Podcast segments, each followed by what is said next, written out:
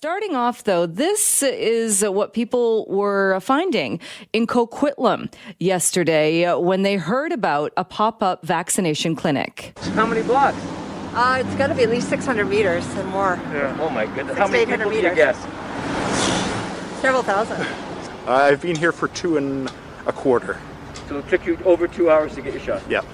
Well, I was working and I found out uh, about the drop in and went right away, no hesitancy at all. So that was in Coquitlam. There were also two pop up vaccination clinics held in Surrey.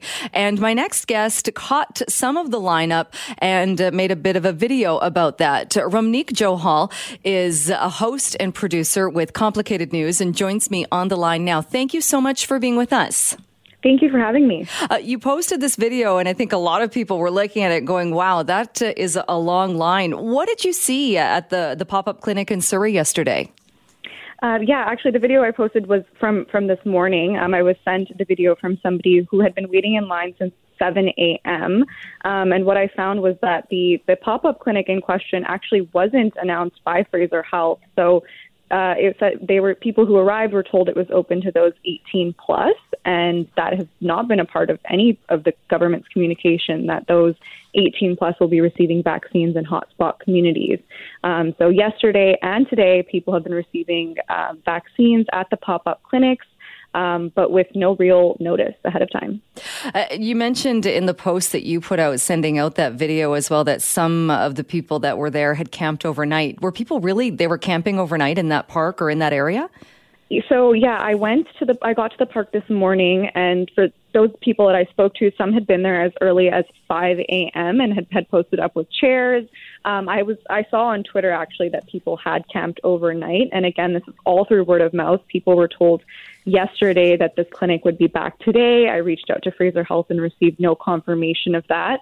Um, but the lineup uh, shows it wraps around the entire park, Newton Athletic Park in Surrey, which is has got multiple um, soccer fields as well. Uh, it's a large park, and the fact that the line uh, goes all the way around uh, shows that there is definitely an urgency to receive vaccines, but a, a real lack of clarity around doses or availability or um, how long the clinic is going to be there. Yeah. So, so when you were talking to people, did you get a sense as well? In like you said, these were not advertised clinics. Did you get a sense of how they even heard about this? Yeah, so for most of the people I spoke to, and even for, for myself, it was all word of mouth. So um, a few of the people said they found out through a friend of a friend of a friend or somebody who works in healthcare who told their cousin, and, and it was really just like one big game of telephone. And so I think um, the difficulty with that is that it doesn't take into consideration, you know, the lang- language and access barriers. There were some people in line who didn't have cell phones to register or don't speak English, and so they were requiring assistance. And and I just think about how many people who aren't receiving this information or aren't able to show up to these um, pop-up clinics at uh, the drop of a hat. So yeah, a lot of people are finding out through word of mouth. I myself found out through a WhatsApp message and was frantically trying to verify that this was even happening. Um, but again, people have just been showing up, lining up. Um, I know people in their 20s who waited for four hours yesterday and were able to receive vaccines in Surrey. But again, this has been not um, publicly advertised by. BC Health or Fraser Health, sorry, um, whatsoever. Uh, right, because on the one hand, it's great. Uh, the lineups show that people want to get the vaccine and are willing to stand in line, and like you said, in, in some cases, camp out to get this. Uh, but it does raise questions, doesn't it, about the communication and if the people that a hotspot clinic is being set up to treat, if the people in that community are actually getting the message. Exactly. Yeah. My biggest concern when I when I saw this was, you know, as somebody who's plugged in and, and who sees all of this, even I was confused about whether this was real or whether people who above 18 could just go and get the vaccine. And so I'm thinking about those who maybe don't have access or aren't on social media or are you know working at grocery stores or gas stations or taxi drivers maybe people who don't have english as their first language who would love to get a vaccine and actually need a vaccine who just aren't being told. So i'm i'm thrilled that people in surrey are getting vaccinated. It's, it's a hotspot community but just the way that it's it's being played out and just from going there and seeing how many people are waiting with absolutely no guarantee of whether or not they're going to receive it people who have been there since you know, like I said, five, six in the morning and are saying, we're going to take a shot and see if we can get it. But they might be going home without a vaccine today. Yeah. What would you think? Uh, like you said, I think people are thrilled that, that people are getting vaccinated, but the worry is about people that this particular clinic or other uh, clinics is focused on if they don't get the message. Do, do you, how would you think the, the message could be communicated better? I mean, I think the the fact that this wasn't even verified from Fraser Health is is um, a big issue. I think you know if this is taking place, that's great, but the public needs to know about it. And the fact that hundreds and hundreds of people are showing up without guarantee, it it creates not only you know a, a situation where people have to make sure that they're being mindful of social distancing and following public health measures. It's a lot of people who are showing up at this one location desperate for a vaccine, but um, I think there should have been some sort of notice. There should have been some sort of, you know, multi-language um, rollout, or maybe contacting um, essential workers directly because some teachers haven't been vaccinated. You know, some people who work, like I said, cashiers in grocery stores, and and we recognize that a lot of these people are likely racialized people, people who have English as not their first language, um, and so it's it's great. It's great that people are getting vaccinated, and like I said, I'm I'm thrilled, but I I just question you know the privilege involved for those who are able to show up and able to wait for four hours. Not everyone can can leave work for for that long for four hours and then not even get the vaccine after that. So um, I think there just needs to be a little bit more clarity on the part of Fraser Health. And and if this shows anything that there's a great demand for vaccines people want to get vaccinated in this community but we just need to ensure that the communication and systems are in place so that language and access and information are not barriers to helping people get vaccinated right now. Yeah, I know you uh, tweeted out as well, or saying that this is kind of looking like looking for golden tickets at Willy Wonka's chocolate factory. I saw it and uh, as well thought it's like when people used to camp out for concert tickets, which again, uh, great that people want the vaccine, but it doesn't seem like that's the most efficient way of going about doing it. Yeah, exactly. And I was hearing from people there that you know people are cutting in line or people are getting frustrated with with the staff at these vaccination clinics. And I can understand that. But like I said it's not a designer shoe drop. It's not golden tickets at the chocolate factory. These are vaccines and people need them to stay healthy. And as we've seen with this pandemic, things are very serious and numbers are very, very high in Fraser Health. So I just wish there was some sort of organization so that, you know, I have family members who were frantically messaging in WhatsApp groups, driving from one location to another, driving for an hour and a half around the city. But then I also think about what about people who don't have cars? What about people who use public transportation as a, as, as a method of transportation? And, and not everyone has that, that time or, or access or money to to do that and and I don't think that that should be preventing them from getting vaccinated. All right, uh, Rumneek Johal, we'll leave it there. Thank you so much. We are trying to get a bit more uh, clarification on this uh, throughout the day, but thanks so much for joining us to talk more about this. Thank you so much for having me. All right, that is Rumneek Johal, a host and producer of Decomplicated News. If you want to check out the website, that's decomplicated.com. All right, we are talking more about those pop up vaccination clinics that we saw happening uh, yesterday and today. So we're contacting people who are registered and also available for drop in for people who live in those areas. And uh, they're being informed that they're eligible and uh, we hope to um, uh, immunize a significant number of people in very targeted areas. That wasn't happening. Word of the clinics spread like wildfire on social media. Many of the people getting their shot today lived much farther afield. No one was turned away, raising questions about equity and priority. All right, that was uh, Health Minister Adrian Dix, uh, followed by Global News reporter uh, Aaron McArthur. He was reporting on the clinic in Coquitlam yesterday. Let's bring in Richard Zussman, Global News journalist based in Victoria. Good afternoon to you. Good afternoon, Jill. So, what's going on here? A lot of people questioning if they missed the part of the announcement where the pop up clinics were part of the vaccine rollout. Yeah, so I think there is a lot of frustration. It's important to note every vaccine that gets into an arm of British Columbian is one vaccine closer to getting back to some semblance of normal. So that's good. But the problem here is this speaks to inequalities, it speaks to unfairness, it speaks to this idea, as you mentioned, around a lack of communication. The part of the clip that Aaron did not run in his story last night that Minister Dix also said in that press conference yesterday, or the scrum yesterday, was that they would be checking postal codes of individuals who came uh, to the clinics to ensure that they were from the designated hotspots. The province created a plan. It was about using hotspots to vaccinate, but none of that happened. And you know, we know that people came from all across the region, from neighborhoods where there's high transmission of COVID and from neighborhoods when there's low transmission of COVID. And they waited in line in some cases for three or four hours to get a shot. And I think we're going to get more details. Minister Dix is doing another scrum with the press gallery here in Victoria in a little bit less than an hour. And my sense is that we'll be dominated by questions like this. Like, when did the plan change? Why not take these, you know, 3,000 some odd vaccines administered yesterday and bring them directly to these priority workers that were supposed to get AstraZeneca, especially now that the policy is 30 plus? The other thing in all this, too, Jill, is I think I, I broke this story yesterday of 30 plus because of all the messages I was getting from people. Like this wasn't any director from Fraser Health to the media. This wasn't anything from the province. It was this people telling me 30 plus individuals can go get the vaccine now, which was a big change from the 40 plus that it had been just the day before. Uh, yeah, I saw that too. Someone emailed me a screenshot of their uh, the vaccine from their health authority uh, saying, "Hey, is this new? Why haven't we heard about this in the news?" I, I, said, "Well, my apologies. I've not heard of this either. It was probably the same uh, thing that was going around or similar to, to what you got as well." Uh, so does it point then to not only the rollout but communication because we started the show today as well uh, talking to a, a reporter about communication and the concern being again, it's great that there's a huge population popularity of these clinics, but is it getting to the people in those hotspots that need to get the information and get the vaccine?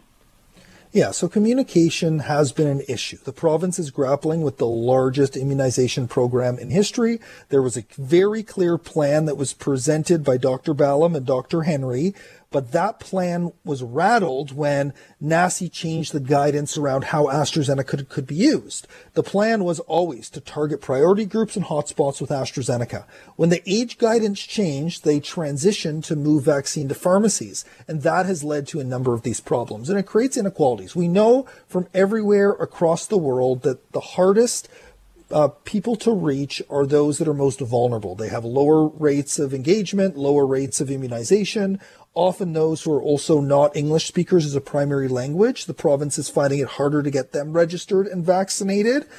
And right now, these clinics seem to me to be low hanging fruit. They're the people spending a lot of time on social media, a lot of time listening to us on the radio and gathering information that way, and people with a lot of time on their hands. It takes a lot of time to wait four hours in a line to get vaccinated. A lot of people can't afford that. A lot of people weren't even aware they could do that. So there is a communication hurdle here. And the province is, to their credit, transitioning quickly here to try to put out fires in hotspots, but it's also leading to many people getting immunized that are not anywhere near the, the top of those priority lists. Uh, so, is the thinking then that even if that's happening and people are thinking that that's unfair, uh, like you said, it's another shot in another another arm? Does it free yeah. up vaccine elsewhere so the age based program gets ahead of schedule more, or at least stays on schedule? Yeah, I think that's part of it. But the big part in all of that is supply. Like we're talking, I think they administered nearly 3,000 vaccines at that one clinic in Coquitlam yesterday. We're talking 4.3 million eligible British Columbians. Like 3,000 is a small, small drop in the bucket for what we need to immunize. We need more vaccine. And we're getting record numbers starting next week of Pfizer. But, you know, I know there's some concern about those vaccines being delivered. We've had delays on Pfizer before. We've had substantial delays on Moderna. We don't know when our next shipment of AstraZeneca is coming. Yes, we're hearing that the United States wants to share vaccine, but this vaccine may not be here till May, June. At that point, to deal with the third wave, to deal what we're in right now, that's going to be too late.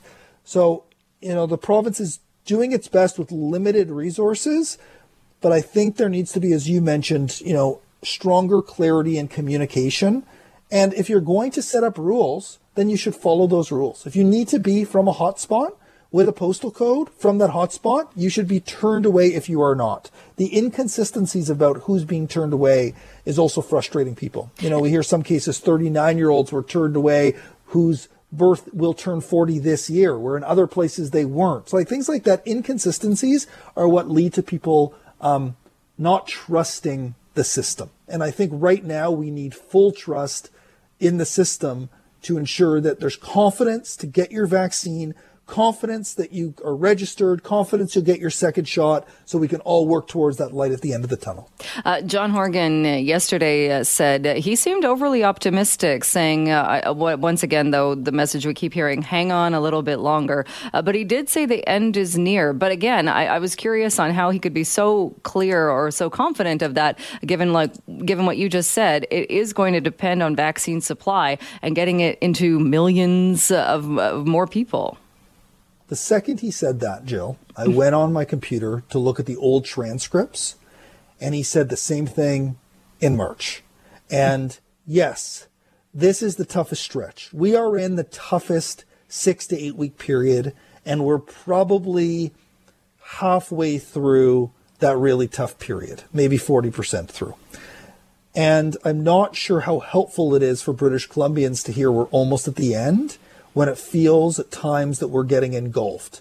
The last time he said it, Jill, we were on the upswing of a third wave and getting crushed by that third wave. Now, at least, we're on the downswing when it comes to cases, but hospitalization still over 500, ICU still near the highest it's ever been. We're still hearing deep concerns from frontline healthcare workers around having to, you know, being overwhelmed by people coming in and maybe being on the verge of having to make tough decisions around, you know, who gets the support and who doesn't. Like these are the impossible decisions. We're not there yet in BC, thankfully. They are in Ontario. Um, but there's worries here that we are close behind. So it's, you know, yes, we'd all like to believe we are almost there. We are getting closer to an end. Once we get through the May long weekend, you know, we'll have 60% of people vaccinated, hopefully, if everything goes well. But yes, there are supply issues yes, there are issues around the variants, and those are things that you know we still should be deeply concerned about. All right, uh, I know you're going to be uh, chatting with the health minister, so looking forward uh, to that later today. I just wanted to quickly ask you: someone has just texted the program saying, "I live in a hot spot. Do I need to be over 30 to get a vaccine?" Do you know the answer to that? Yeah, yeah. So that's been an inconsistent part as well. We are hearing stories that as young as 18 or 19 year old in hotspots are getting vaccinated. It depends where in the province you are. But if you are in a hotspot and there's a hotspot clinic, my understanding is that all eligible adults are getting vaccinated. But that's another one of those inconsistencies, Jill. We've heard some people get turned away that are under the age of 30, some don't. Uh, it's worthwhile going and checking uh, with your indiv- if you're under the age of 30 or have a child who's under the age of 30, uh, but they have to be over the age of 18.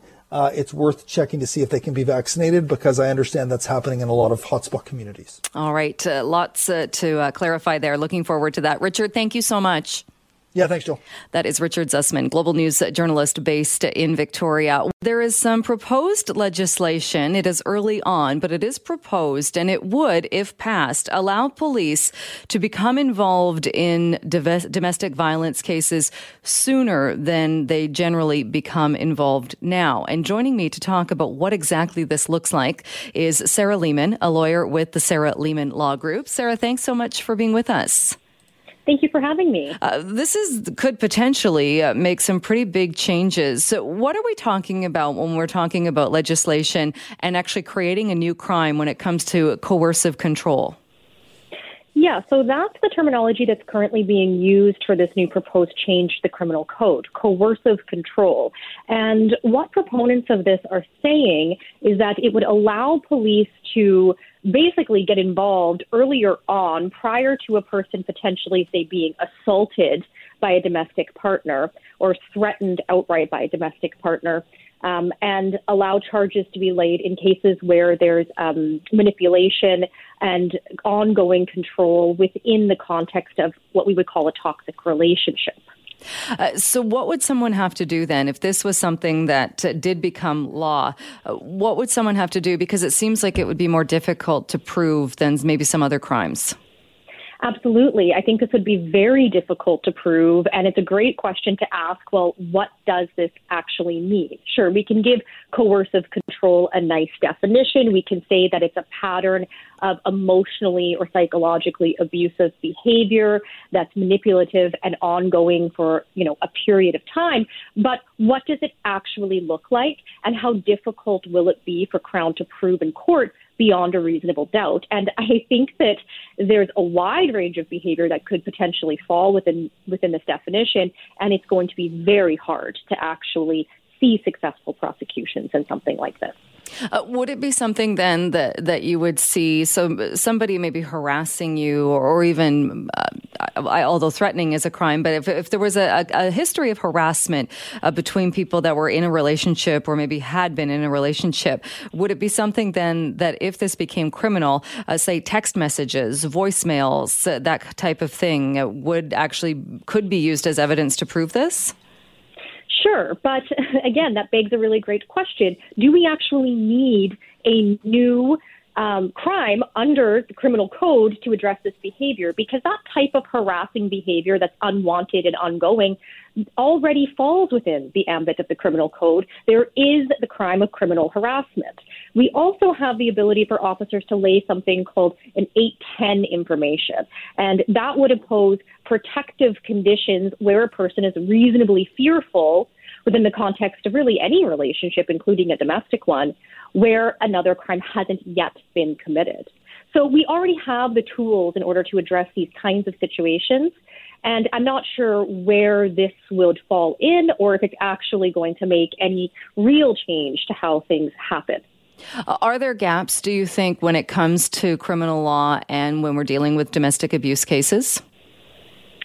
Well, I think the better question to ask is do we need this to fall within the ambit of criminal law? Do we need to address coercive control using criminal law? And I don't think that the answer to that question is yes. I think that there are gaps when it comes to um, domestic violence. I think that it is a very serious issue, and there's not many people who are going to disagree with that, I hope. And I think that what we need to have instead of answers in criminal courts are more training, more education, more resources for people to access before it escalates to that level. So I think those are the important gaps that we have to fill and not necessarily doing so through our court system. Uh, something like maybe more intervention in, if we're talking about coercive control, before it becomes uh, maybe uh, to, to, the criminal point, because that still doesn't mean it's okay, even if someone's not technically breaking the law. If you're manipulating somebody, if you're if you're causing somebody uh, great uh, mental health harm and decline, uh, where I mean, I guess making sure there is protection for somebody in that in that case.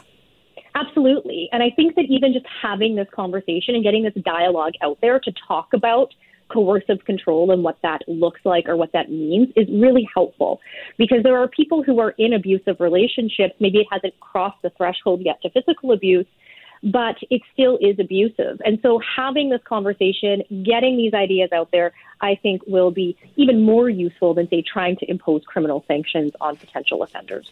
Uh, do you think it would have an impact, or, or how would it play into the fact that we look at statistics and we know that for many women, women that do leave abusive relationships, it's often that point of time right after leaving is the most dangerous as far as being uh, being uh, followed, being sought after. Uh, women are, are killed in that in that time frame. If does this change anything? Do you think in that addresses the time before that?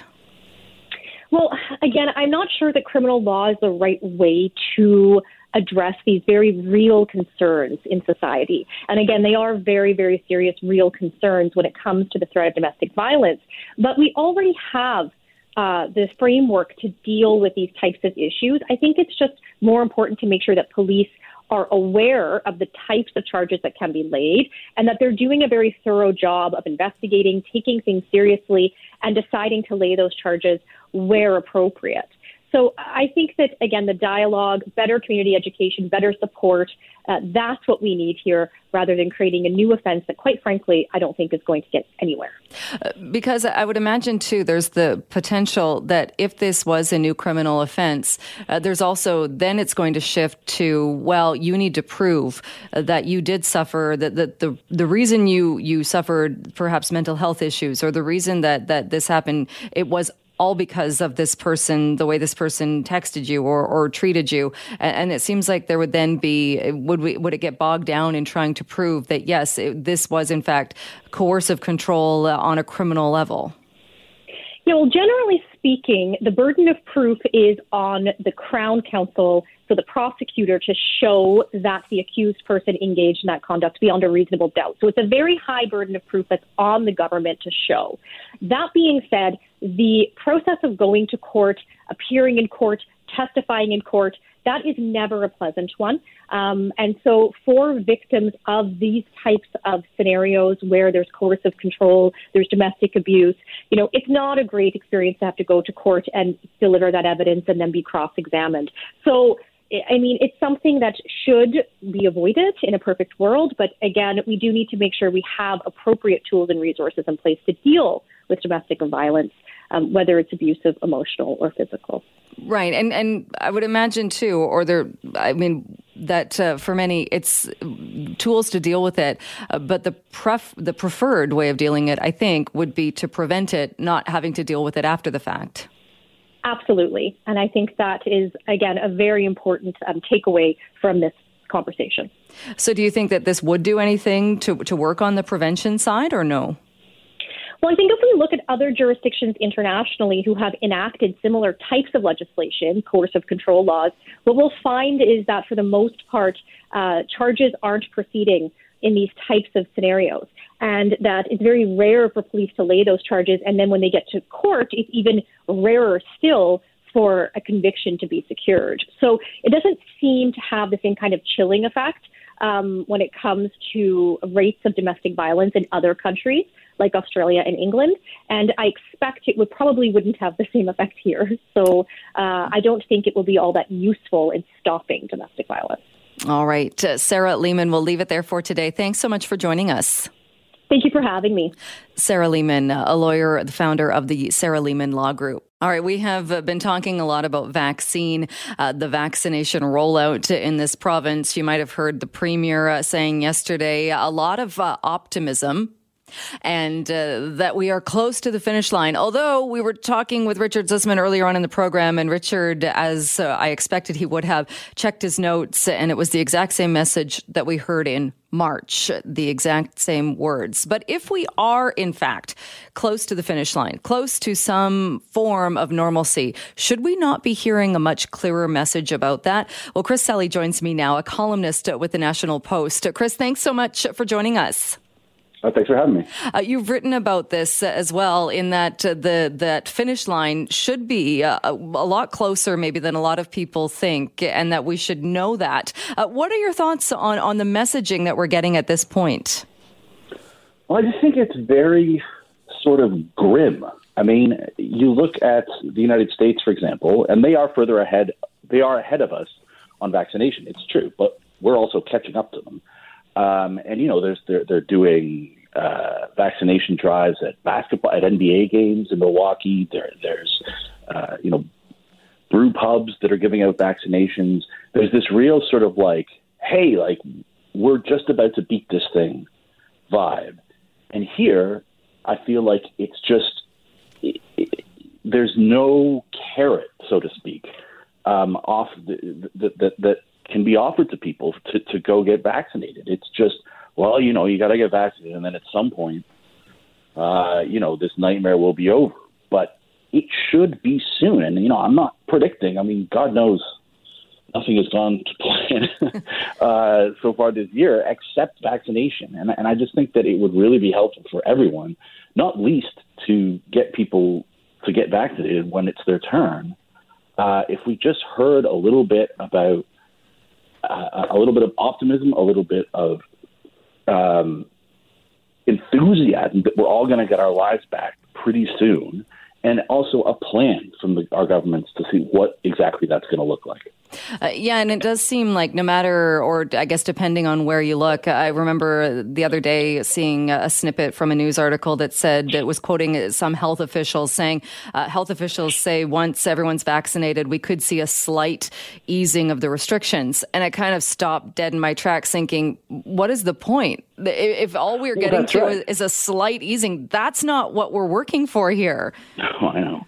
This, this is what Dr. Uh, Theresa Tam, the federal chief public health officer, said uh, last week. She had this modeling that said, well, if 75% of adults get vaccinated, then we might be able to start easing restrictions. Well, and she was talking about mid July or August. Well, first of all, she's not in charge of these things. Um, you know, the, the federal government is in charge of some things, like our borders, but I don't know why she feels it necessary to weigh in on on uh, constantly on areas of provincial jurisdiction. But secondly, like if you look around the world, if you look at Israel, if you look at a lot of American states, uh, and if you look at Britain, although Britain is a more recent experiment because they only started reopening like a couple of weeks ago, you'll see that 75% is way, way higher than other countries are reopening at. And there's been no indication that it's leading to disaster. Now, there's a lot we don't know about COVID 19. I, accept that, but I don't see any reason to expect that, that we would be any uh, different than somewhere like Israel or somewhere like Britain or somewhere like, you know, Texas or California or New York State. Um, this this should work, and I get that public health officials are are reticent to. Well, I don't know if I get it. Uh, Clearly, they clearly they're, they they have a they don't like the idea of expressing optimism. It's like they think everyone will go out and party in the streets. Well, here in Toronto, there's nothing you can do anyways. Right. you know, you know, there's. Well, I got vaccinated on Monday. Uh, it it produced zero benefit to me um, uh, in terms of my lifestyle, in terms of things I can do. There's nothing to do here. So at least we could hear about the things we're going to get back, and and and um, even if they don't know exactly yet, you know, I don't even get the feeling that you don't even hear a lot about them planning for it. You know, are there going to be vaccine passports, or, or are there going to be restrictions? You know, th- things like that. I mean, it'll be controversial, but at least then we could be talking about the end of this mm-hmm. instead of just constantly stuck in the middle of it. Uh, do you think it has to do with uh, uh, as well? And I saw a doctor saying uh, that they were still seeing a number of people admitted to hospital after getting the first dose. Uh, whether whether that's people that did just that, went out, started partying, not realizing that it takes a couple of weeks or three weeks, or it didn't really do the trick. Is it because we're dealing with such, at least here in BC, such and some other provinces, the four month gap between the doses, and that that's unclear, and some of these other places and other countries are are going ahead, and we're talking about people who have had two shots? Yeah, I don't know. It's it's it's tough to know, um, and it was a tough decision. I, I get that, and, and I don't I don't honestly know which one is right. Do you protect the most vulnerable people with two doses as quickly as you can, or do you get as much immunity out there in the general population? It's it's it's tough, um, and the situation is definitely different across the countries. Certainly, the, the situation in BC with the Brazilian variant is, you know, much different than it is here in Ontario, for example, which is another reason why I don't understand why Dr. Tam sees fit to talk about all of this as one thing. I, I, I mean, I don't think that should be a huge. It shouldn't be a surprise. I mean, we know that that immunity that that the uh, vaccines provide is not 100 percent. Certainly not when only you know whatever it is these days, 25%, something like that, of the population have had the vaccine. So I, I think, you know, I saw those headlines, uh, you know, oh, well, this person got vaccinated and then she has COVID. Well, yeah, I mean, that, that was going to happen, but it should also be a much milder case of COVID than would have had otherwise. That's the evidence out there when it comes to one shot. So, I don't know. Again, maybe maybe it's a good point. I mean, maybe we should have been hearing about this. Maybe we should officials should have been preparing us for the fact that this this isn't a magic bullet. But on the other hand, um, it, it's not each shot is not a magic bullet, but you know, seventy million shots taken together is kind of a magic bullet. So uh, get out there and, and get vaccinated. Um, but we're just not. There's, there's, no like if, if you're at all hesitant to get vaccinated for whatever reason, no one in any official capacity is offering you any sort of reward for doing it. Uh, and right now, demand out, outstrips supply. Um, but eventually it won't. And I think we're going to run up against a lot of vaccine hesitancy, and, and we need to start, people need to start smiling. Like, I get that it's still a grim situation. Um, people are still dying. It's awful. But it's been a lot more awful in the past, and it will be a lot less awful in the near future. All right, talking uh, definitely uh, about more clear messaging. Chris, we'll leave it there. Thanks so much for joining us and talking about the column. Thank you. All right, Chris Selley is a columnist with the National Post, and you can read uh, that column taking a look at, uh, what he was just mentioning. Uh, if they are, uh, the headline is Vaccines are our salvation. So, why are our public health officials and politicians afraid to say so? Continuing uh, the conversation, should we have more to look forward to? Should it be a clearer message on what exactly vaccination gets us? Well, Jason Tetro is with me now, host of the Super Awesome Science Show. Jason, thanks for joining us. Oh, great to be joining you. Uh, I think you heard uh, some or all of what Chris Selley uh, said as well. Mm-hmm. He's a columnist with the National Post uh, writing about this. What are your thoughts about this? That we should have a better idea of what it means after one shot, what it means after two shots, as far as returning to some form of normal? Yeah, I mean, when you've got that one shot after two weeks, doesn't matter if you've got uh, AstraZeneca or Johnson Johnson, Moderna, Pfizer, you're going to have somewhere around the uh, 60 to 80 percent protection, and that's going to be good enough to be able to make sure that you are going to be safe from any kind of moderate or severe symptoms for the most part. But you got to wait that you know two weeks. Um, if you go for the second shot, then you start going up into the 80 to 95 range. Uh, if we can get you know 75% of the population vaccinated with one dose, uh, we're going to see the cases plummet, just as Chris was saying uh, in other countries like Israel and the US and such. Uh, and if we start getting those secondary or, or, booster shots in there, and one of the nice things about delaying the booster shots is we may actually start seeing booster shots designed for the variants as opposed to the original lineage, then we can really bump up all of our protection. So, in that sense, it's really good to be able to share that. And, you know, you've heard me, I'm an optimist as well. Um, where it becomes a bit problematic is the actual uptake itself. And that's one of the reasons why people are not as joyous uh, in Ottawa or other places. What do you mean by that? That that people, even knowing that, uh, aren't going to to to take part in this, or, or yeah, yeah. So let me take you back to 2009. Do you remember we had a pandemic? we had vaguely. I remember it was nothing like this one. No, but it could have been. And the reason it wasn't is because we had a vaccine in four months. Now, here's the really interesting thing how many people got the vaccine? 40%. And in actual fact, it went on for another year as a result of the fact that we had such a low turnout for people to roll up their sleeves to get the uh, pandemic flu vaccine. And now here we are, and we have AstraZeneca and Johnson & Johnson where we have 40% of the population basically saying if, if it was offered to them, they would not take it. That was the latest Angus Reid poll. So the idea is we want everybody to get vaccinated and we can start looking at celebrations. But we're not going to have a Halloween on Granville Street until we have everybody vaccinated and we have no path to get there because of hesitancy. So you always have to have that in mind when you're talking about being optimistic at the higher levels. So, what percentage, though, you talk when we talk about kind of getting to that that community uh, immunity, the herd immunity, is mm-hmm. there a magic number there? Because I've heard different numbers. Yeah, so really, when you are looking at this particular virus and the way that it spreads, um, if it had been the original lineage, it probably would have been about 60 to 65% vaccinated, with about 10% having previous infection.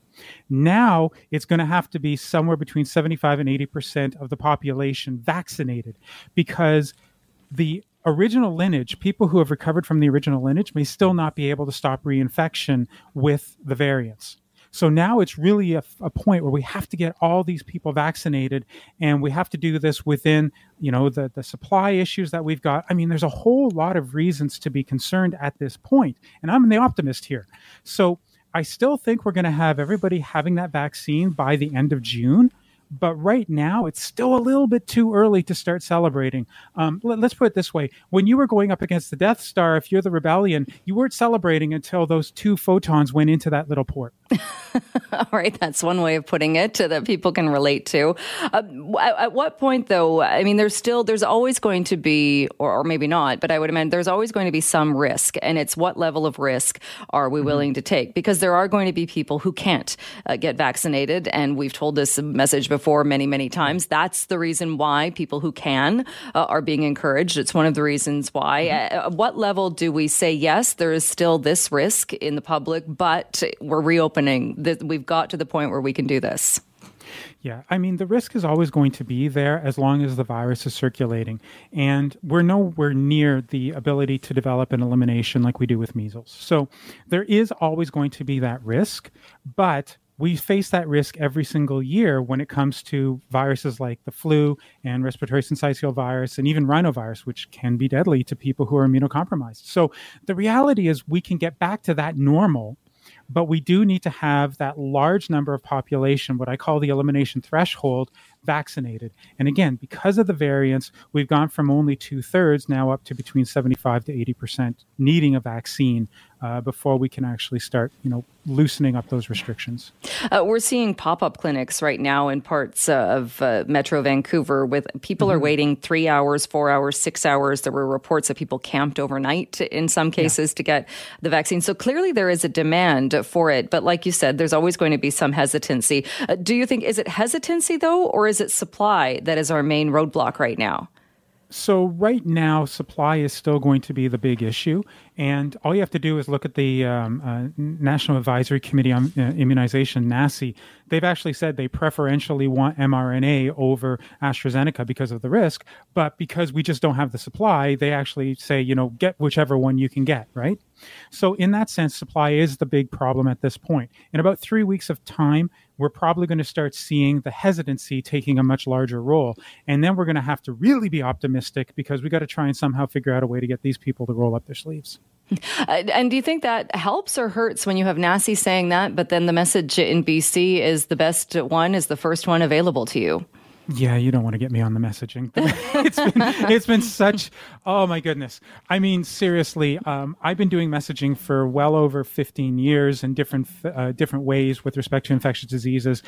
I mean, what happened with respect to the vaccines has been a little bit of a roller coaster that we should never have had. And unfortunately, that really has contributed to a lot of the hesitancy. Uh, it could have been done a lot better. And I'll be the first one to sit at the table when we start doing a review of what happened. All right. Uh, quickly, just have one question from a listener wanting to know if the coverage changes uh, after your first shot if you've had COVID before. Yes, actually, um, that's a very good point. If you've had COVID and then you get the vaccine, uh, the real world data is actually showing that you get the same type of protection as if you've had two shots. So, really, whether you have had it and then you get the vaccine or you get the vaccine twice, you're going to have the same level of protection. All right. Always good information. Jason, we'll leave it there for today, but thanks so much for joining us. Hey, it was a pleasure. Take care. You too. That is Jason Tetro, host of the super awesome science show, talking about uh, vaccination and will it uh, actually be uh, that uh, silver bullet? Will it get us back to the place of normal? And if so, should that message be a little bit more clear? Well, if you are a fan of dogs, and who isn't really, I know some people aren't, but these dogs are pretty hard to resist. Talking about the CNIB service dogs and the class of 2021 graduating on International Guide Dog Day, of course. So let's find a little bit uh, out, a little bit more about these dogs. And Diane Bergeron is the president president of CNIB uh, Guide Dogs and joins me on the line now. Thanks so much for being with us. Hello.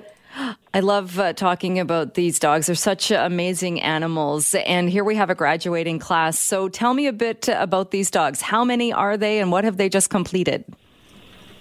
So we have uh, we have 20 guide dogs, seven buddy dogs, and two ambassador dogs that graduated uh, at our ceremony today for International Guide Dog Day.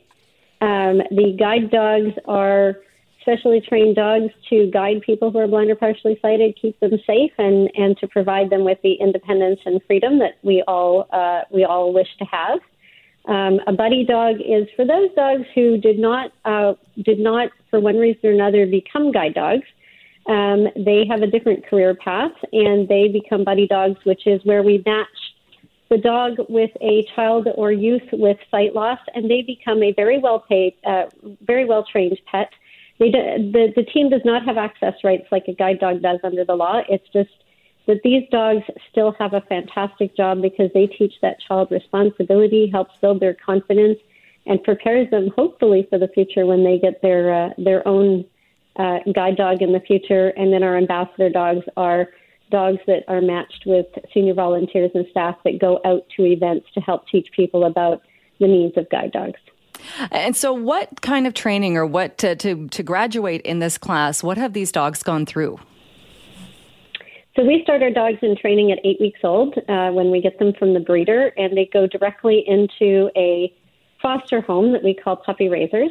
And these wonderful volunteers um, take that dog in and raise it, teaching it obedience, socialization, um, helping it to understand the world around uh, them and not to be afraid of things like sirens and loud noises and so on and so forth. And when they're about 15 months old, uh, depending on their development speed, they end up going into our canine campus, which is our kennel based um, out of Carleton Place, Ontario, where our certified guide dog trainers and guide dog mobility instructors take them through their paces to um, teach them how to wear the harness, to walk straight in the middle of a sidewalk, to avoid obstacles, to find doors and stairs and elevators and escalators, um, chairs and so on, um, and literally be the eyes for someone who's who's blind. Um, the most important thing that these dogs do for for those I have my own guide dog. Um, for those of us who are blind, the most important thing that these dogs do is actually a thing called intelligent disobedience. And that's where, as a handler, I will tell the dog to go forward, and the dog makes the decision if it's safe. And if the dog feels it's not a safe thing to do because there's a uh, maybe a drop in the sidewalk, a whole construction, something like that, um, the dog decides it will intelligently disobey my command and make a different decision to get me around that obstacle safe, safely. So hmm. they've got to have some good reasoning skills and analytical skills as well. That's amazing. So then then you as a handler, you also have to trust the dog and that you have to trust that the dog knows yes there's a pothole or for whatever reason and you have to go with the dog.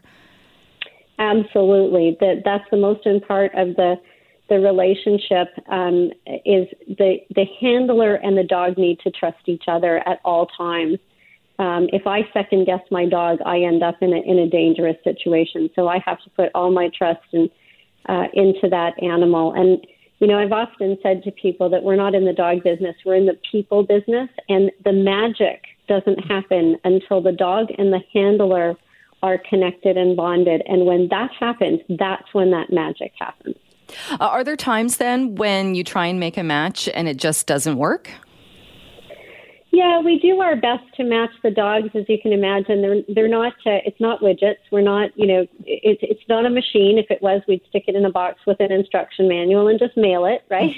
um, these are living, breathing beings, and so they all have personalities and likes and dislikes and and temperaments and so on. So we try to match, you know, a fast walking person with a fast walking dog and so on and so forth. But there are times that um, we get the team together, and for whatever reason it just doesn't click. You know, that the handler just can't seem to uh, trust the dog, or the handler isn't getting the communication, or the dog doesn't understand that that person's way of movement. And so there are times that it doesn't work out, and then we typically will try to match that dog with someone else uh, that does work out, and we will um, go back and look for another dog for the individual that uh, it didn't work out for. Uh, now, I know you train uh, Labrador retrievers uh, and golden retrievers, and I think perhaps crosses of those two breeds. Mm-hmm. What is it about those dogs that makes them uh, so suitable for this role? They have a very high success rate in this in this work, primarily because they're they're the type of dog that their temperament is they just love to please. Their whole world is focused on on pleasing their master and pleasing the handler. The other thing about um, a guide dog is you want a dog that actually um, has a double coat that will shed according to climate. Um, when you live in a country like Canada where you can have differences in temperatures, you need a dog that can um, that can handle being in extreme cold and extreme heat. So uh, these dogs do shed according to climate, which makes it them the, the best suited for for this role. But it's also public perception you know, if if you're out there with a dog that looks frightening, the public doesn't uh, isn't as accepting. And these dogs, of course, golden retrievers, labs, they are just the cutest and the sweetest, and and they've got such wonderful personalities, great with children typically, and so the public is much more accepting of them. Um, but it's their drive, their drive and passion for the work. Uh, labs, especially, tend to be, uh, yeah. and, and, speaking from experience with my lab, uh, very food driven. Uh, so, you're able though to train these dogs to uh, to not eat off the street when they're in work mode, and that that must be. Uh, I mean, that's such a seems like a big feat for these dogs. It is. It you know that's one of the things that we do. We actually do food distraction uh, in the training. We do you know drop food along the sidewalk, and we we have the dogs have to walk over it. Um, they do get a reward at the end, and and it does take time. And you know what? They're dogs, and every once in a while, um, you know, you'll be walking through through a shopping mall, and somebody will have dropped a fry and Sometimes they get it, but uh, but most of the time they, you know, their understanding is that when the harness is on, they're at work, and when the harness is off, it's time to play and be a dog. And that's why it's so very important that we tell people please don't pet the dog, feed the dog, or interact with the dog when the harness is on because they have to be focused on keeping their handler safe and they have to understand that this is their work time. And so that's why when the harness is on, we say, please don't, please don't interact with the dog and that uh, that was going to be my next question, and so that people understand that don't interact. Uh, dogs clearly uh, wouldn't know that there's a pandemic going on. So how are they able to to know about distancing? Say if they're at a grocery store or in, in those places, how do you deal with social distancing? You know, that's one of the things that we've been dealing with since the pandemic started. Dogs don't understand physical distancing. They don't they don't understand why all these people are wearing masks, um, and all they see is obstacles. And so it's really difficult for someone who's blind when we're in those situations, and we really need to rely on everybody else that's around us to verbally identify that they're there and to have a bit of compassion. You know, in the world right now, every single one of us needs a little bit of empathy and compassion, and especially for those of us who can't see we're not getting close to somebody on purpose, but we did last summer receive a lot of calls at CNIB that p- the public were, you know, interacting very negatively with blind people, and people were getting to be afraid to go out and do things on their own with their dogs because of that. So we had to do a big campaign and say, please understand, our dogs don't know what six feet is. Right. Um, please let us know where you are and show us some empathy. So that's okay to say to someone, "Hey, I, am I'm, I'm right beside you here, or in the produce aisle, or Absolutely. Hey, I'm absolutely." Absolutely. It's you know what, it's very much appreciated because I don't want to be in your space any more than you want me in your space. Um, and so to say, you know, hi, I just want to let you know I'm standing about four feet from you. If you take two feet, two steps to your left, then you'll be exactly where you need to be in this lineup. I'll let you know when we're moving. Um, you know, verbal in, in information like that is so much uh, appreciated by those of us that that you know that's what we have to rely on.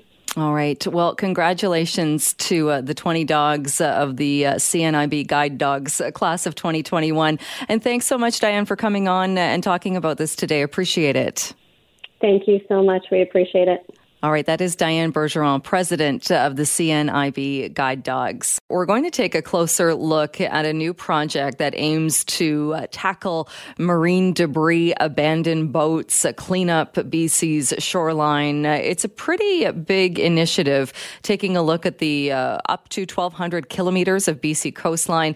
More than 100 derelict vessels are now the targets of these cleanup projects. And uh, interesting that we were talking about this today uh, earlier this morning, had the dogs out, as I do. We decided to check out uh, the dog beach at Vanier Park, walking around. And I've tweeted out this photo before. There's a sailboat that washed ashore a few weeks ago now. And it's not uncommon for sailboats uh, to wash ashore, especially during those really intense windstorms. Anytime after the intense storms, eh, you sometimes see them on the beach of Vanier Park. Oftentimes, I've seen pieces of them in the rocks, masts, uh, life jackets, buoys, what what have you. Uh, they get looted right away. People go onto them and uh, take stuff out, maybe metal, whatever they're looking for. Uh, this one was looted as it was, but even more so, it had been spray painted and messages all over the boat. And I kind of put out a, a funny ish tweet when I first saw it saying, I guess they didn't realize you were going to get a free paint job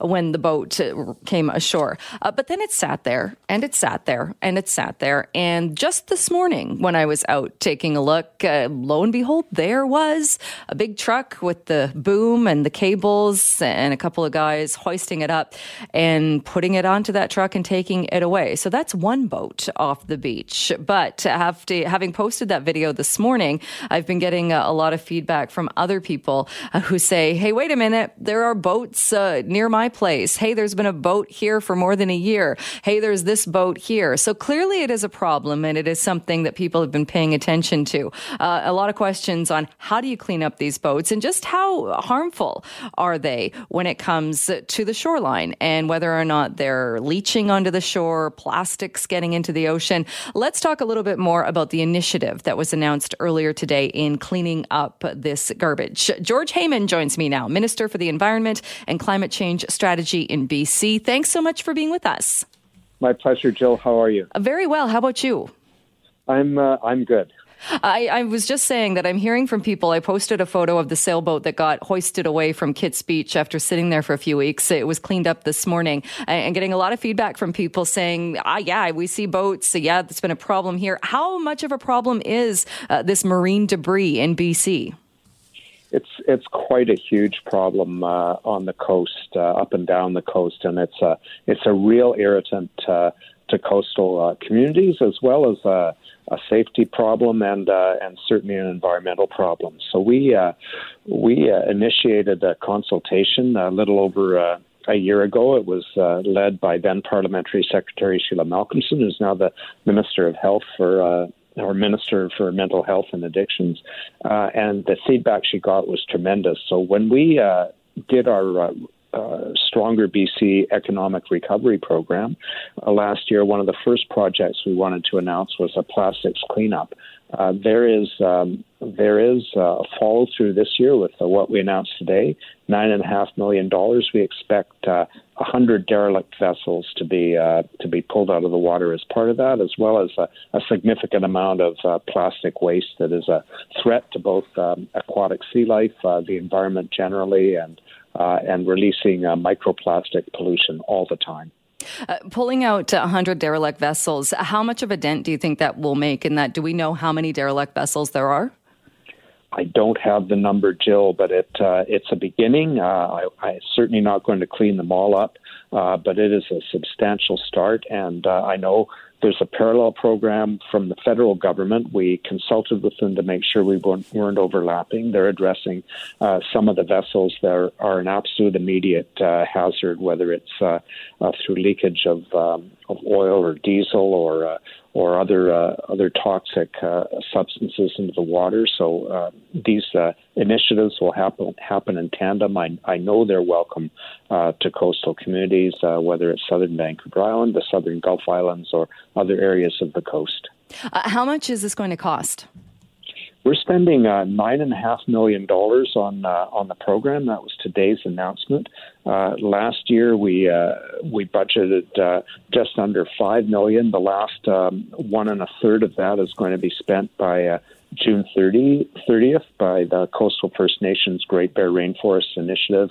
last year the Small Ship Tourism Operators Association picked up 127 tons of plastic waste from uh, 540 kilometers of coastline over 42 days. So uh, we're building on that success. We're building on on the knowledge. We're uh, we're supporting good projects uh, from uh, a number of organizations. There's a large number of Indigenous nations and Indigenous uh, young people uh, involved in um, in activities that'll cover 1,200 kilometers of coastline with this uh, nine and a half million. And in addition to that, we're focusing on young people in particular, uh, with an additional five million for projects that are yet to be chosen through uh, our recently announced Future Leaders program. Uh, important when we look at the range of pollution and the range of debris and that that is on the coast. But when we're talking specifically about vessels and derelict ships, is there any move or why can't we go after the owners of the ships to at least pay for part of the cleanup? Uh, well, that's a good question, Jill. A, a lot of the uh, regulatory authority in this area uh, belongs to the federal government. Uh, I know that uh, I and my colleagues have uh, ongoing discussions with the federal government. The important, the important thing for us right now is to ensure that we we make substantial headway in removing these vessels, and where we can we can identify um, offenders who can be who can be uh, pursued under existing statutes. I'm sure we'll look for ways to do that. But I know British Columbians uh, and coastal communities uh, have waited years for some substantial action to take place in this. When uh, we consulted um, a little over a year ago, it was an overwhelming uh, priority for people, not just to get rid of plastic waste that uh, people read about, they see about it, uh, killing um, killing turtles, killing killing fish, killing um, cetaceans. Uh, they also really find these uh, these dangerous eyesores to be something that is uh, emblematic of what's wrong with waste in uh, this society and our disrespect for our ocean environment. Uh, today's a good start. We have lots more to do. I look forward to uh, being able to announce uh, further initiatives as well as the success of this one. Uh, do you think there needs to be a stronger, uh, stronger legislation or stronger rules when it comes to to leaving boats before they get to the point where they're derelict, where they are sinking, or they're they've washed ashore? does there need to be more in stopping people from doing that in the first place? Well, I think uh, I think we need to analyze uh, what we see in uh, in this cleanup. We need, uh, I certainly need a, a greater sense of uh, of the extent of the pro- pro- problem, as well as uh, any overlap of jurisdiction of the federal government. I, I think it's it's an open question as to which level of government has the the overriding authority. Uh, I think it's essentially the federal government that does, but uh, we uh, represent British Columbians in our government, and British Columbians have told us they would like to see these derelict vessels cleaned up. Uh, they found the federal government uh, not moving as quickly as they would have liked and restricting their activities to uh, immediate and imminent threats. So we're trying to begin to fill the gap here, and we'll have more to say in in coming months and years. All right. George Heyman, we'll leave it there. Thanks for your time today. Thank you so much, Joe. George Heyman is the Minister for the Environment and Climate Change Strategy in BC.